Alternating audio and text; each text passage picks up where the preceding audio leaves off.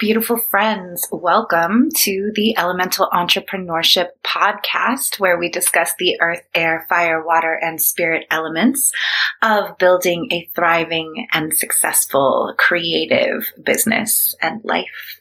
I'm your host, Sarah. And hi, it's been a minute. It's been a little bit. Um, sorry for the delay in episodes.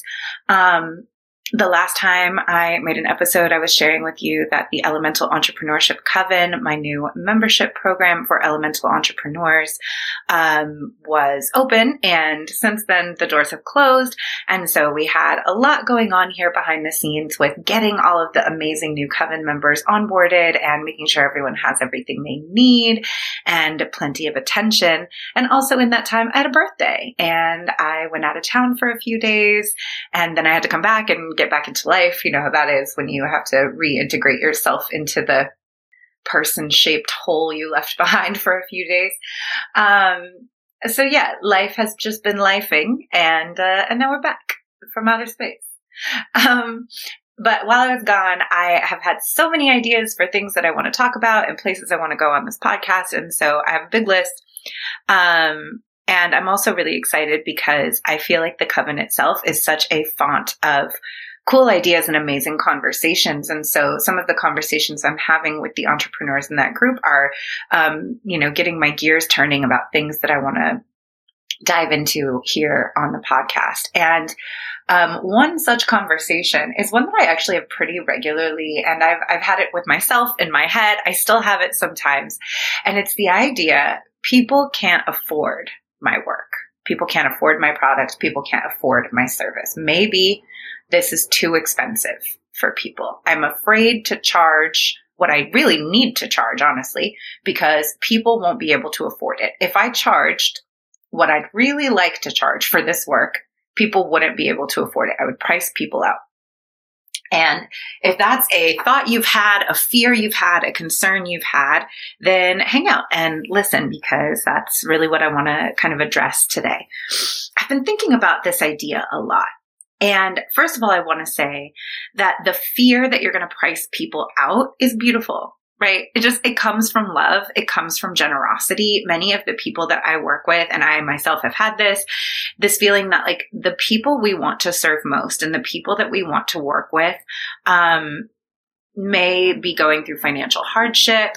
They may be from historically marginalized communities. They may, um, be maybe their parents, right? Maybe your demographic is I like working with brand new parents. And so you're like already thinking, well, these people don't have a lot of time and they don't have a lot of money. Um, right. There are so many reasons why the ideal, who you think of as the ideal person for your product or service, um, is somebody who might not be able to pay a lot of money for something that's a quote unquote extra but there's already so much just in that, right? You thinking of your work as a luxury, as an extra. Maybe it is, right? Maybe it isn't. We don't really get to say what's a luxury and what's an extra or what's a necessity for someone else. Um, I mean, I'm sure there are things we can all agree are, are luxuries, right? Like no one needs necessarily like a luxury handbag.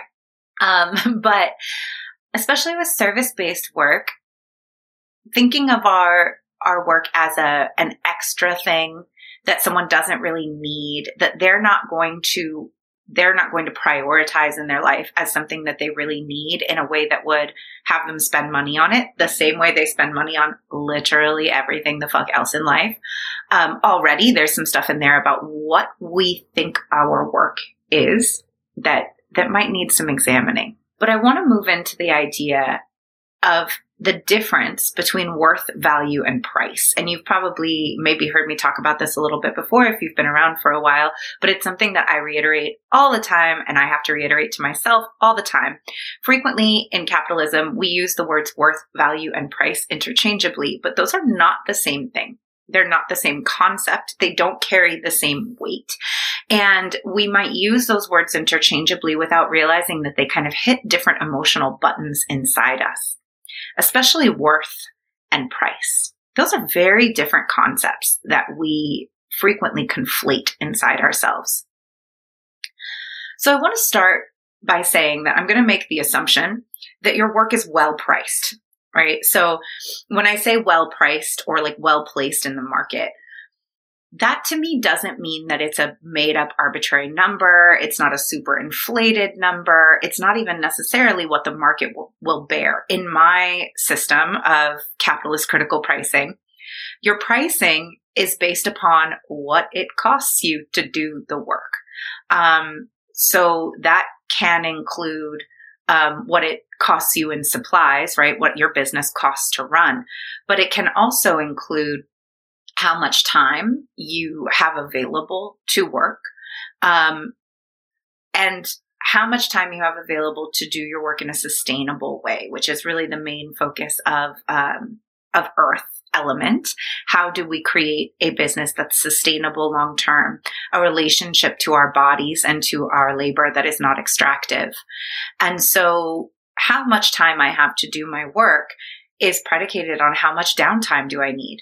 How much time off do I need to be healthy?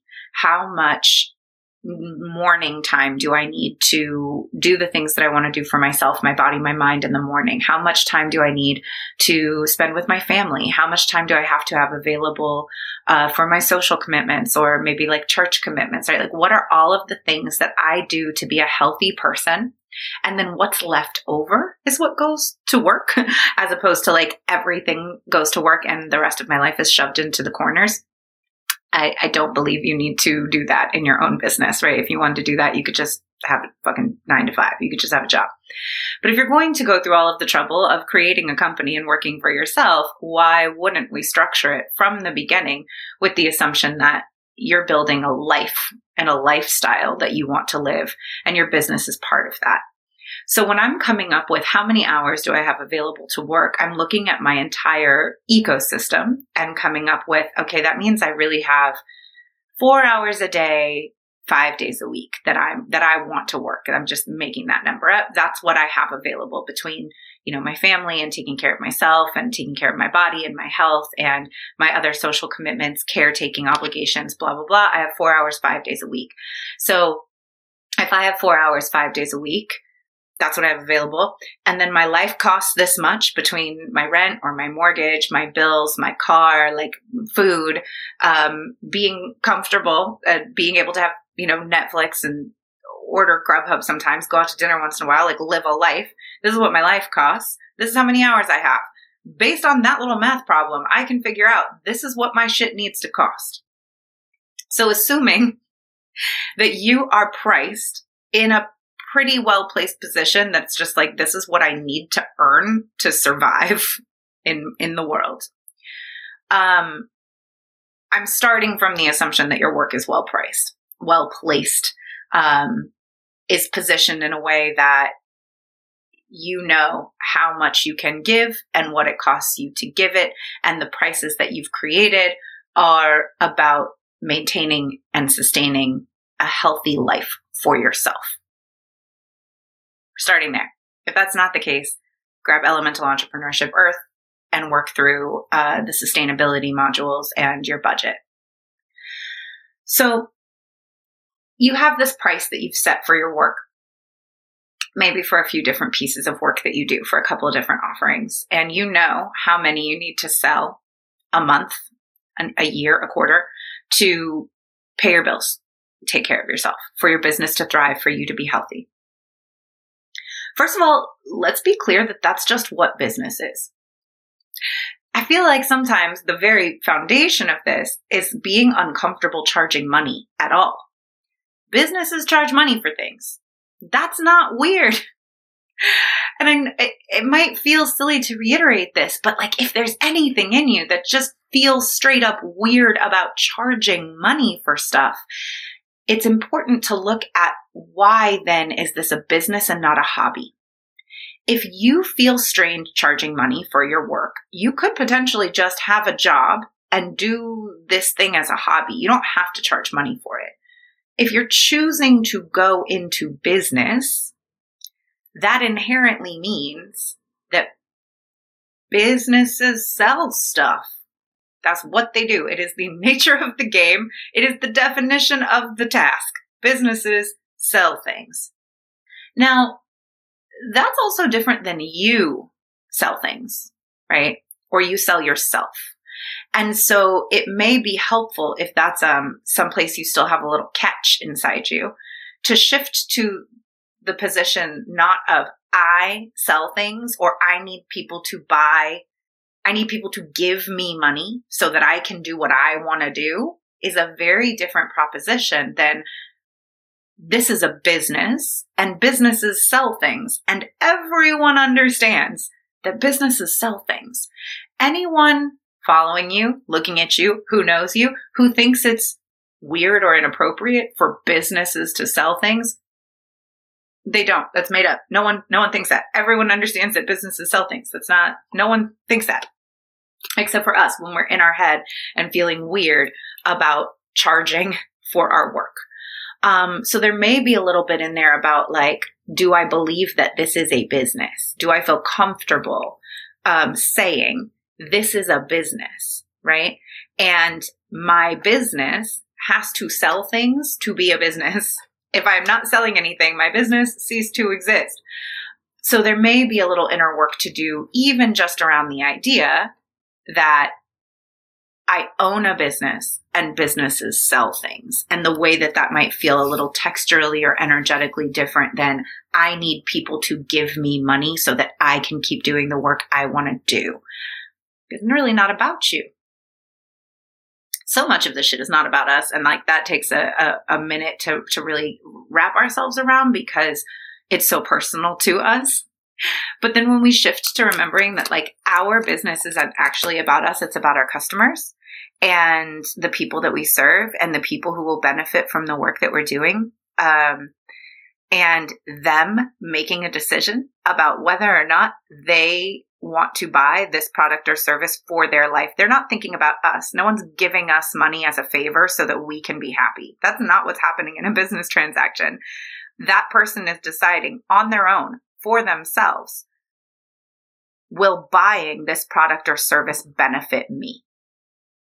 And if they believe that buying your product or service will benefit them, they're going to pay for it because that's the way we have the, this exchange set up. If they don't believe your product or service will benefit them, they're not going to pay for it.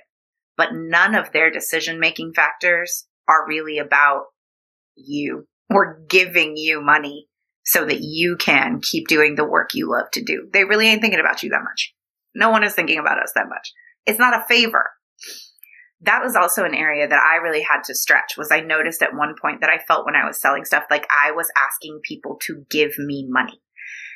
And I want to also say that some of that is also because we love our work so much that we're like almost a little shocked that people would pay us to do it. And that comes from starting a business based off your passion. You're like, really? You're going to give me money to do this thing that I would do for free that I love doing so much?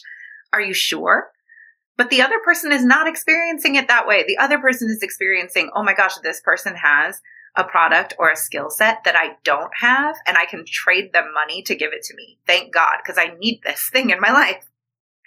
So that's a little emotional maturity, right? Of us like um, recognizing and understanding that our emotional experience of doing our work is not other people's experience of paying for our work. And we might love it. It might come really naturally to us. We might feel like, oh my God, I would do this for free. And the other person's experience is not that at all. It's, I would pay someone to help me with this because I really don't want to do it myself. Or like, I would pay for a product that does this because I really need this. They're always, only, ever making a purchasing decision from the position of, do I believe that this will benefit me? That's why we buy things, because we believe that the thing will benefit us. There's a little thing to pull apart, right? No one's giving us money. It's not a favor. It's not a loan. It's not because they pity us. If they're buying something from a business, it's because they believe that this product will help them. This service will help them. It will benefit them in some way that they are willing to put a monetary value on. Which leads us love, very well into worth, value, and price. The price of something is inert. It is just a number. It doesn't mean anything. It doesn't have a moral value. It's just math. The price is the price. We assign a lot of stories about worth and value to prices. We look at the price of something and we have an internal conversation about whether or not we believe that the thing we're looking at is quote unquote worth the price that's put on it. And the measure of how much we believe something is worth is a reflection of our values. Not the value of the product. It is actually the measure of our values, the value we assign to this object or this service. I'm going to try to break that down a little deeper because I know that that's like a, a, maybe a lot to think about. The price means nothing, right? So this water bottle that I love, my giant gallon jug of water that I carry around with me all the time, costs $30.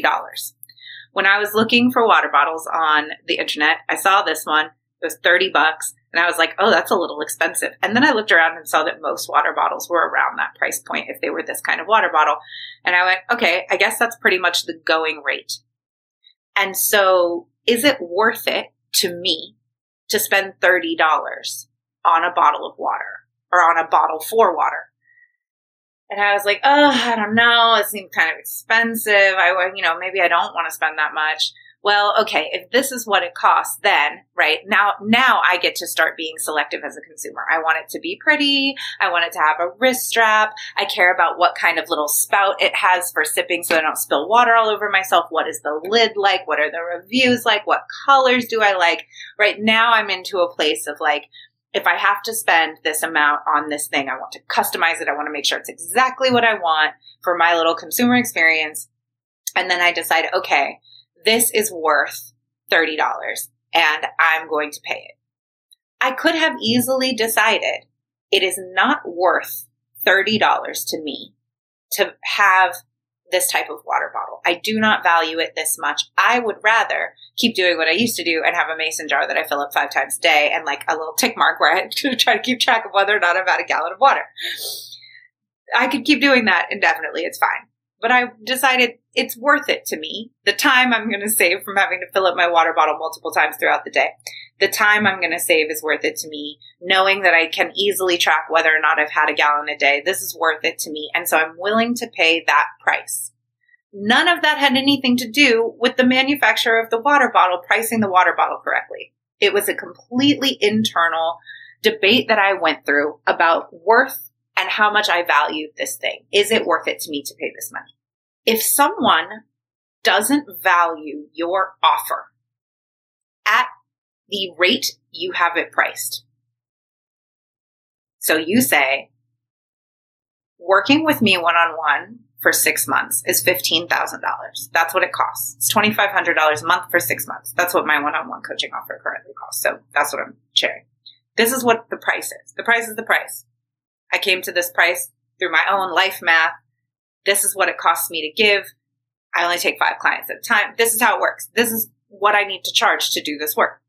And somebody says to me, that's too expensive. That doesn't mean that I am not worthy of being paid that much. It also doesn't mean that my offer isn't worth that much. That's not what it means. It means this particular person in this moment does not have a value system that aligns with my brand position. That's what it means. You don't value this offer enough to pay what the price is. Now, you might value, you might, this, this customer might be like, oh, I think it's worth it. I would pay it. Right now, I can't. That's fine. That also doesn't mean that I'm not worth my price or that my price is wrong. It is not the right match for this particular customer in this moment. And that's okay. What I want to kind of touch on is what happens when someone says, I can't afford it. And you, as a service provider, as the owner of the business, react with fear that perhaps you have done something wrong or gotten something wrong. Do, that you go into a place of fearing that this person not being able to afford my work means that I am not worth my rate, that my offer isn't worth the rate, that I've gotten it all wrong, and no one will be able to afford this, and no one will value my work at the rate that I think it's worth, and my business is going to fail, right? So, are we taking one person's I can't afford it into a story that says no one can afford this? My pricing is all wrong everyone who sees my rates and my work is looking at it and laughing and thinking this person is off their rocker if they think anyone is ever going to pay this much for that. They are nuts. No one's ever going to pay it. Is that where we go inside? Do you go to a place that says, this is confirmation that I'm not worthy? I'm not worthy of making money doing the work I love. The work I love is not worth anything to anyone. And therefore, I am a fraud and a failure and this business will not work. And they know better than I know what my work is worth. And they are just confirming to me my biggest fear that my work is worth nothing that my labor, my time, my expertise, my ideas, my skill set, they are worth nothing. And they can see it and I can't. Is that what we're hearing when someone says, I can't afford it? Because if that's what we're hearing, it has nothing to do with the price. It has nothing to do with the other person. We're going into our own story about worthiness. And that's why worth, value, and price are very, very different concepts, right? Are we starting to feel this? How different emotionally they are? Our stories about worthiness. Do I deserve to make money from my gift, skills, and talents? Am I worthy of being financially supported doing work I love? That's one set of emotional and intellectual concepts that are trapped under the word worth. What is this worth? Worth and worthy get tangled up. Is this priced appropriately? Is a completely separate conversation from am I worthy of being paid for my work? Is this work valuable to someone? Is also a completely different conversation than am I valuable are my gifts, skills, and talents valuable in the world? That's very different from does this person value what I'm offering enough to pay what I need to earn to eat food? All of these are different conversations that get lumped together in a way that sometimes can make it very difficult for us to recognize that we think we're having a pricing problem but what we're actually having is an emotional issue, a water issue. We're having self doubt around whether or not we deserve to make a good living doing work we love. We're experiencing some, maybe some spirit problem, right? Some doubt around whether or not there are people out there who will value us. And there are people out there who will value our work enough to pay for it. And this one person saying that they don't is making us lack belief that anyone ever will. So maybe, maybe we have like a water spirit conundrum here, but it's showing up as an earth fire problem. We're thinking, oh, I, I must have priced this wrong. Maybe I need to lower my prices maybe I need to add more bells and whistles to this service in order to make people value it more. I have to convince them that it's worth more, right? Or, or we have a thing of, it's a water problem of I show up with the energy that if you pay me, you're doing me a favor, which is not inspiring confidence in consumers that this is going to benefit them. And so it's not landing or connecting that this is something that's going to benefit them and change their life. And so they're not buying. But I'm taking that kind of energetic mismatch to mean they can see through me and tell that I'm not worthy and that I'm not good enough. See how those things get tangled? Now, I want to also think about how the phrase, my people can't afford my work. And I've said this, right? I've been like, oh, but my people can't afford it. If this is what my prices are, I'm scared because the people I want to work with can't afford it. That's a little weird. Because then why are those your people?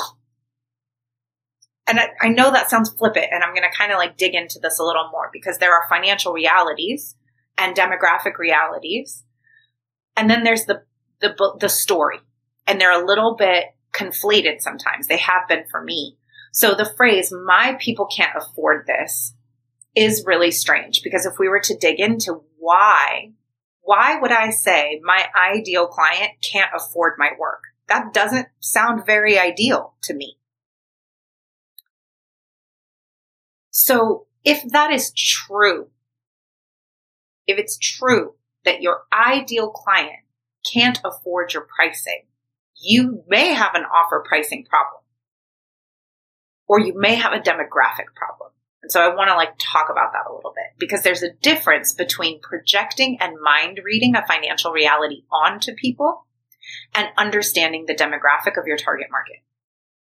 So, as you know, if you're here, my, one of my main demographics that I work with um, and love working with and is a passion for me to work with is artists, creatives, and healers at the beginning stages of their business or who are financially struggling uh, and trying to shift from like a freelance DIY hustler into having a company.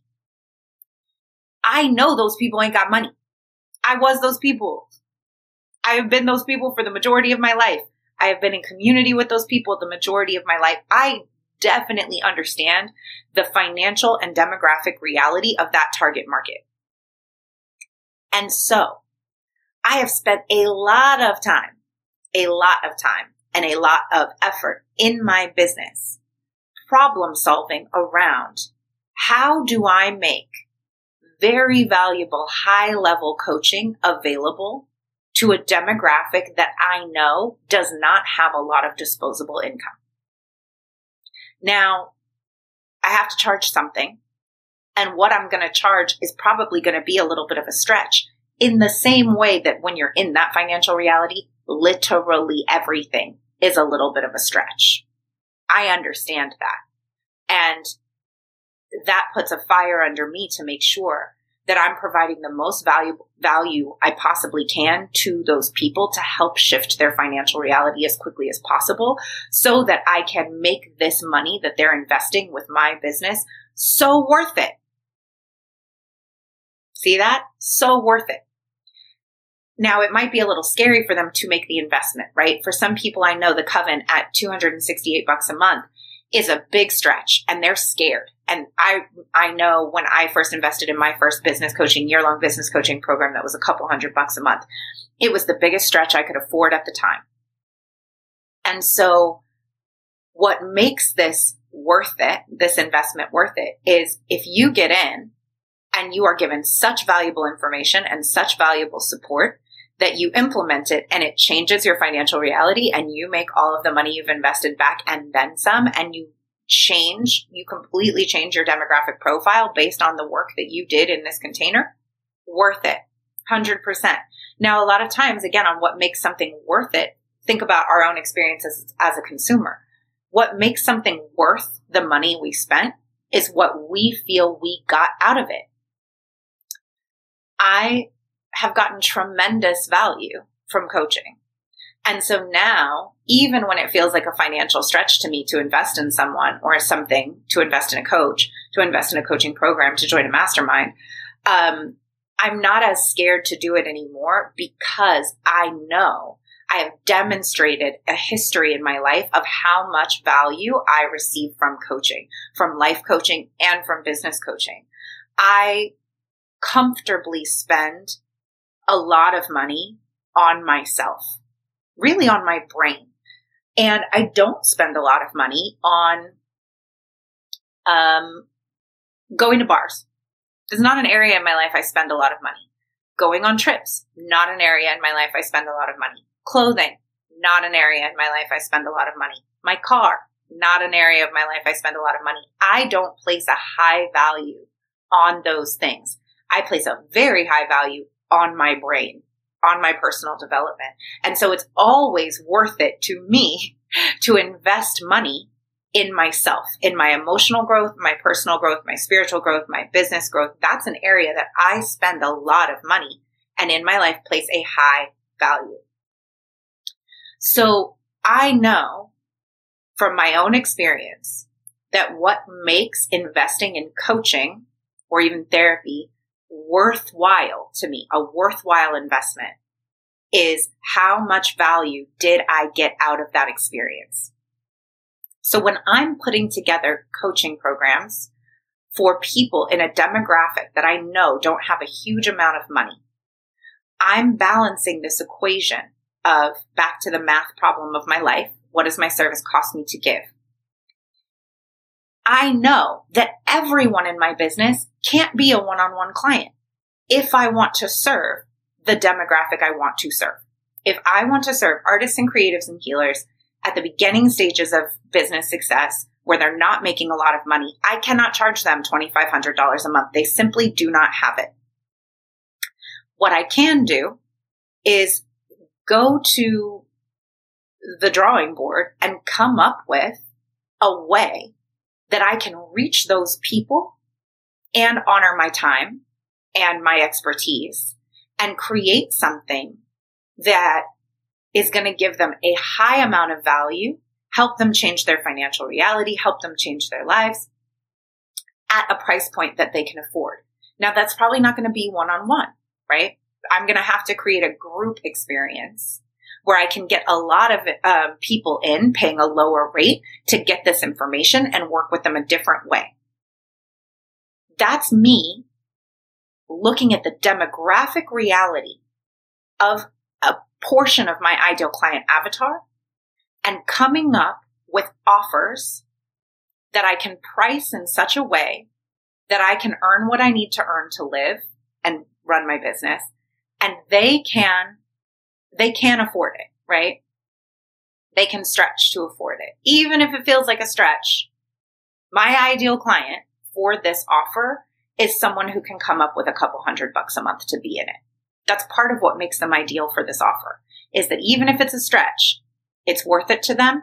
They're going to get in and they're going to get a tremendous amount of value out of it. They're going to feel this is worth it to me. I want to stay in here and keep paying this couple hundred bucks a month because I'm growing so much by being here and it's changing my financial reality. The things that I'm learning and implementing are changing my life, my mindset, my business, my bank account.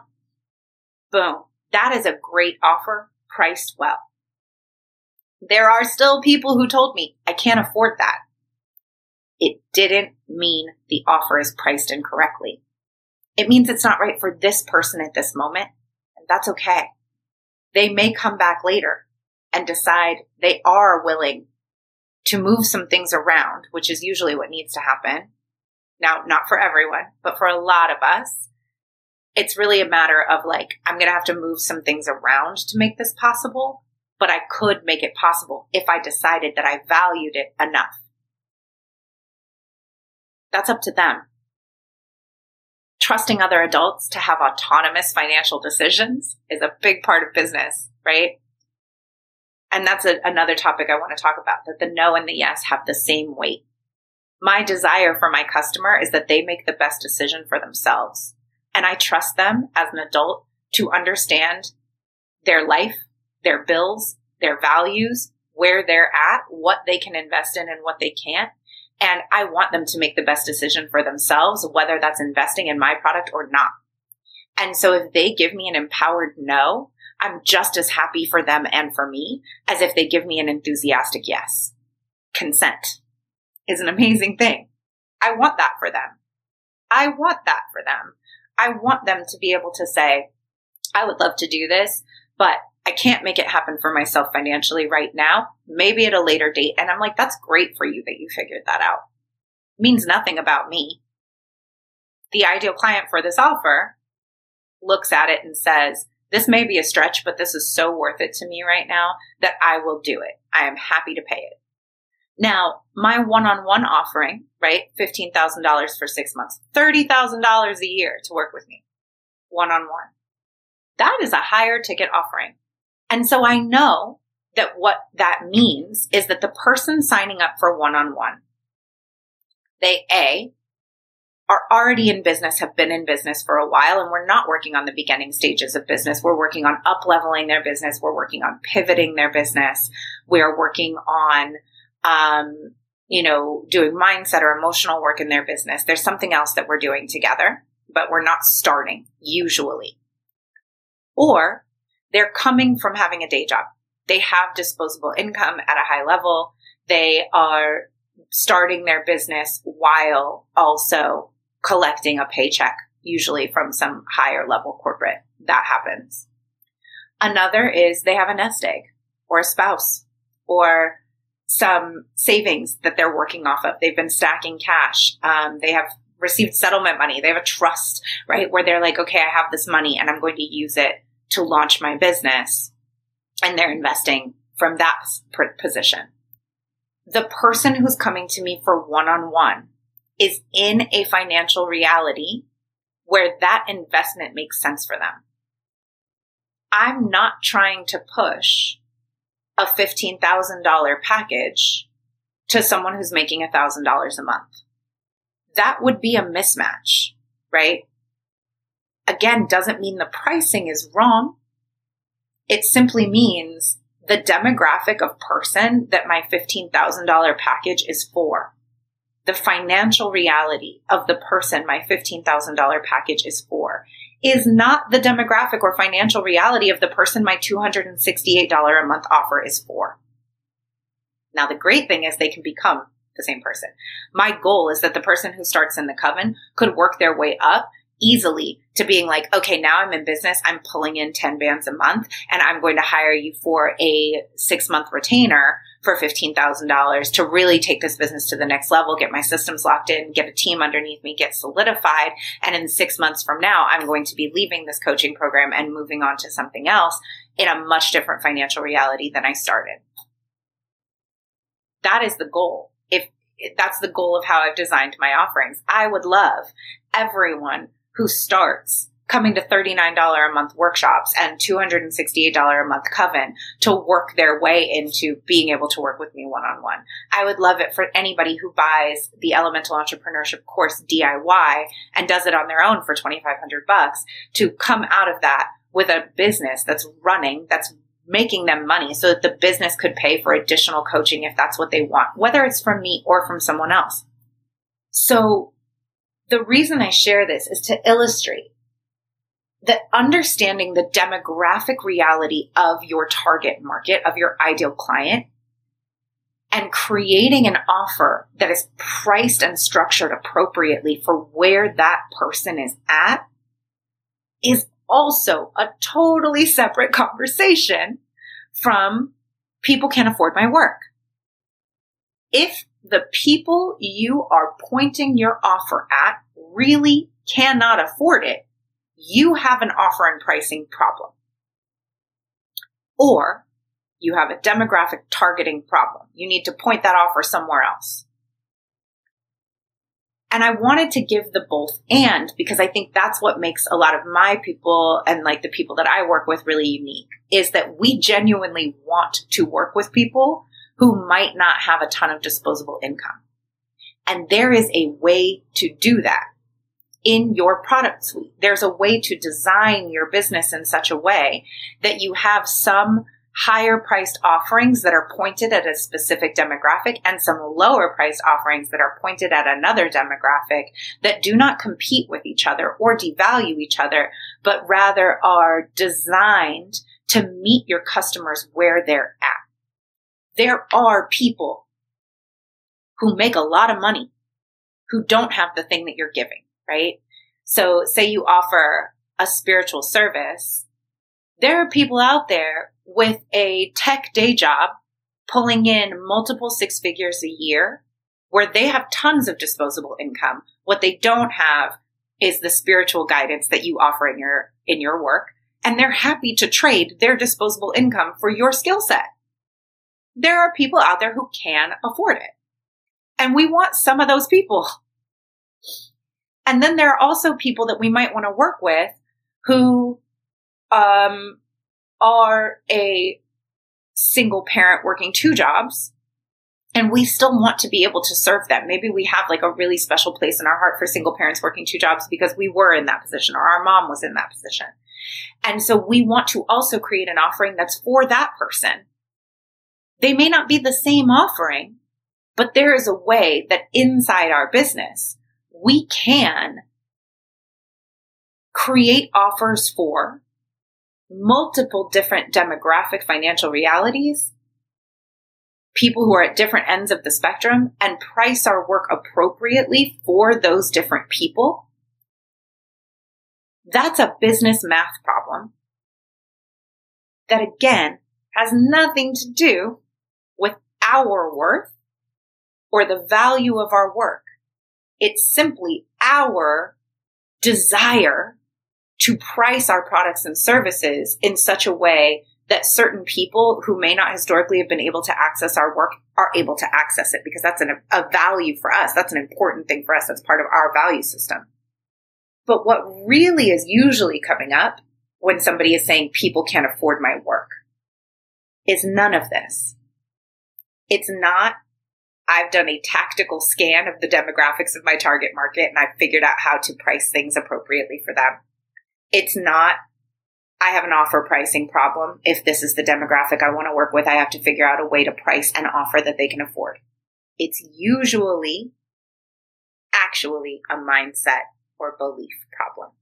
That the idea that my people can't afford this is actually masking all of that self worth stuff around the idea that no one, that that's the fear, no one is going to value my work in such a way that they will pay money for it. No one thinks it's worth it to pay me for my gift skills and talents. No one's going to buy this. That's usually what is underneath. If you were to scratch at my people can't afford this, it's not a dispassionate, simple business math problem. It's not a, are we targeting the right customers problem? It's usually hiding a set of tangled up fears and beliefs around our worth. And so I want you to do a little journaling if this has been resonant for you around the following questions. Are you attaching your personal worth your worth as a person, your worth as an artist, your worth as a healer, your worth and your value as a service provider, as a product maker, as an artist, as a human being, your worth and your value. Are you attaching whether or not you are good, good at what you do, or just good as a person to whether or not someone buys from you? Are you attaching your worth to whether or not someone buys? Are you attaching your value to whether or not someone buys? Are you attaching the idea of whether or not you are good enough to whether or not someone buys? Journal on that. Next thing to journal on is if someone says, I can't afford that right now. This looks good, but I can't afford it. Thank you so much. Do you move into fear that maybe you're doing something wrong. If someone says, this looks good, but I can't afford it right now, do you have a sinking feeling that this is a fortuitous moment that's telling the future of your business that no one is going to buy from you? If they say, I can't afford it right now, this looks good, but I can't afford it. Do you have a sinking feeling that they know something you don't that they see your deepest fear, that you're a fraud, that your work is really not worth this much and they know it and you don't. Next set of questions. What changes in your life and in your business if you believe that other people deciding not to buy from you has nothing to do with you, has nothing to do with your worth, has nothing to do with your value. It has nothing to do with the worth of your product or service. It has nothing to do with the value of your product or service.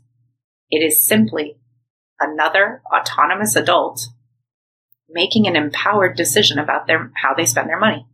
What if you want that for them? What changes in your life and your business? If you want people to make empowered choices with their money, even when that means they do not buy from you. What changes in your life and your business when you trust other people to know the best financial decision for them in the moment? And you want that for them, even if it means they don't buy from you right now. What changes in your life and your business when you trust that other people making empowered financial choices not to buy from you is not an indication that your work is priced incorrectly or that no one will buy from you. It is simply that person making that choice in that moment, and you're happy for them. Or neutral about it if you can't be happy for them. What changes in your life and in your business if you amend your ideal client profile to include that this person can comfortably afford your services or your product. Whatever this ideal client of yours is, for me, right? Artists, creatives, and healers at the beginning stages of their business who can comfortably afford $268 a month. Or even if it is a little stretch, they see the value in it enough that they're willing to do it and happy to do it, feel like it's worth it to them. That's a very different feeling than my ideal client can't afford my work. No, my ideal client is this type of person going through this experience who can comfortably afford my services and thinks that it's worth it. What changes in your life and your business if you believe that your ideal clients see the value of your work and do not regret paying what it costs to get it? What changes in your life and in your business if you amend your ideal client avatar profile to include that your ideal client, your ideal client, your soulmate client, your dream client, your dream customer sees the value of your product or your service and they don't regret paying what it costs to get it at all. Journal on those things. Think about them. I'd love to hear the answers.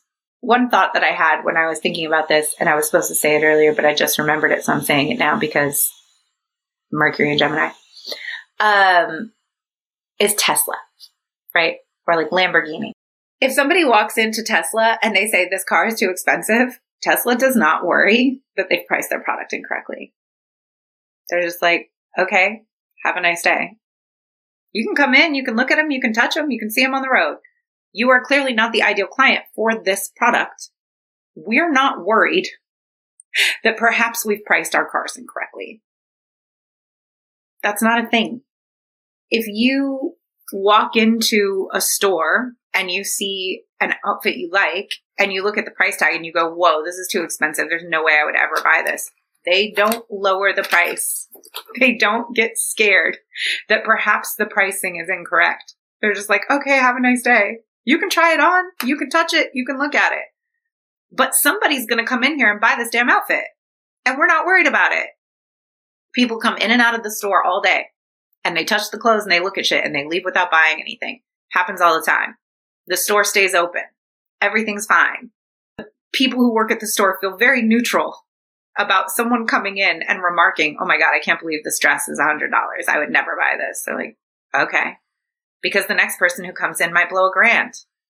they're not attached to people's reactions to the price because they understand that people's reactions to the price are just that that person's reaction doesn't mean that they need to take all the clothes back to the company and say we need to reprice all of these that's not what's happening somebody's going to buy it. What changes in us when we start to believe that other people's reactions to our pricing are just that their reaction. Somebody's going to buy it. Might not be this person. This person might not be the right fit but somebody's going to buy it.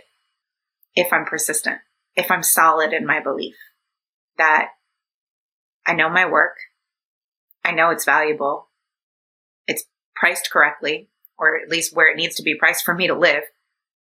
I understand that I have a business and businesses sell things. Somebody's going to buy this.